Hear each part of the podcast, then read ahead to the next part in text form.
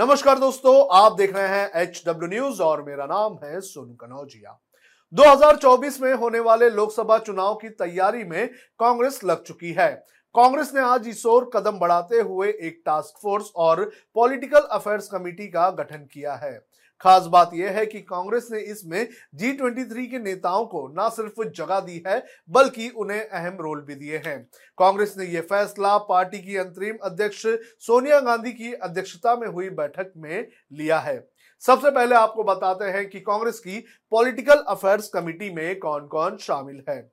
कांग्रेस की पीएसी में कांग्रेस के पूर्व अध्यक्ष और वायनाड से लोकसभा सांसद राहुल गांधी, मल्लिकार्जुन खड़गे, गुलाम नबी आजाद, अंबिका सोनी, दिग्विजय सिंह, आनंद शर्मा, केसी वेणुगोपाल, जीतेंद्र सिंह जैसे दिग्गज शामिल हैं।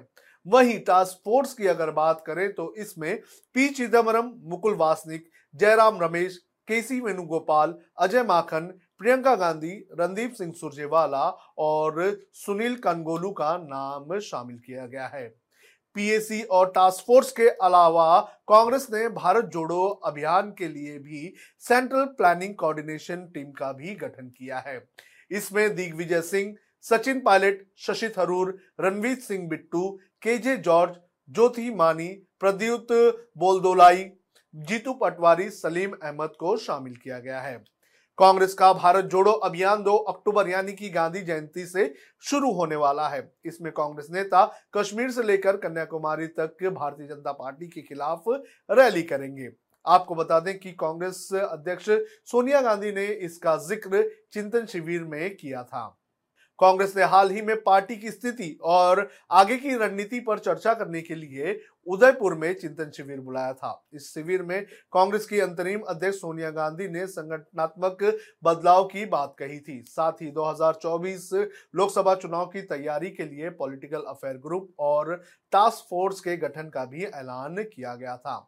कांग्रेस की आज की मीटिंग के दो अहम पहलू हैं, एक तो टास्क फोर्स में प्रियंका गांधी को जगह देना और दूसरा जी ट्वेंटी थ्री नेताओं को वापस से पार्टी में एक मुख्य भूमिका देना। कांग्रेस का जी ट्वेंटी थ्री वो समूह है जिसने इसके पहले पार्टी में बड़े बदलाव करने की मांग की थी। हालांकि जितेन्द्र प्रसाद और आर सी पी सिंह के पार्टी छोड़ने के बाद अब जी ट्वेंटी थ्री में सिर्फ इक्कीस नेता ही रह चुके हैं।